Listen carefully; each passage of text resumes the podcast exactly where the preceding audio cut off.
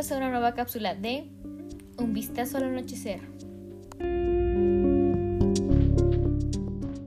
En Un Vistazo al Anochecer hablaremos sobre las criaturas y bestias mitológicas que han asombrado a la humanidad.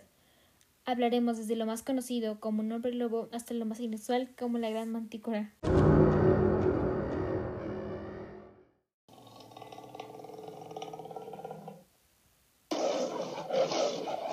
En este tercer episodio hablaremos sobre la bélica mantícora. Es un ser importante con origen en la mitología persa, y si bien no se destaca por su inteligencia, su fiereza y su fuerza se la caracterizan.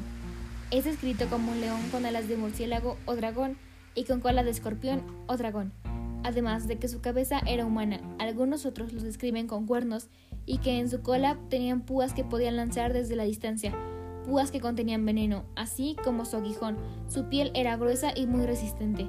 Pueden medir hasta 5 metros de largo y 3 de alto.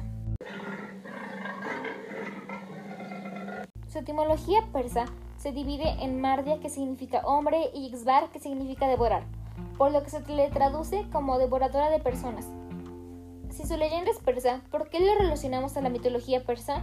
Llegó a Grecia a través de un médico griego, Cetácea, y su obra Historia de la India.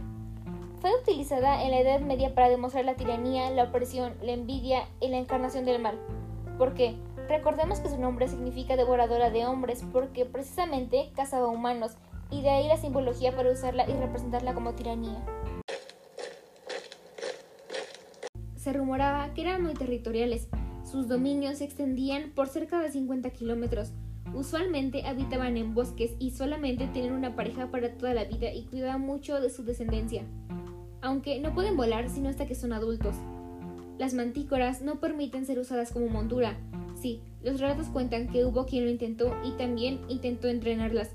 De bebés podían aprender, pero de adultos conocieron su verdadera fuerza y ya no querían obedecer. Tienen un parentesco a la esfinge de los egipcios y a la quimera griega. La mantícora no es un recurso utilizado y tampoco es un monstruo común.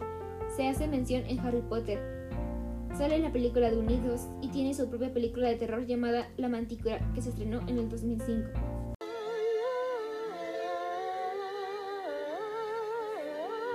Otro de sus datos curiosos es de que atrae a sus víctimas usando su afinada y melodiosa voz. Así, en el bosque, al escuchar su voz tan melodiosa, muchos acudían a ella, encontrando así su final. Y por último, la única forma de asesinarla es atravesando su corazón, ya sea con una lanza o con un disparo. Usual ante el ser certero, era una oportunidad única. Además, dicen que esta bestia es la más ágil y veloz que existe. Así que recuerda, si en el bosque escuchas una voz melodiosa y dulce, no te acerques. En vez de encontrar a Blancanieves, puedes encontrar tu final en las garras de esta mantícora.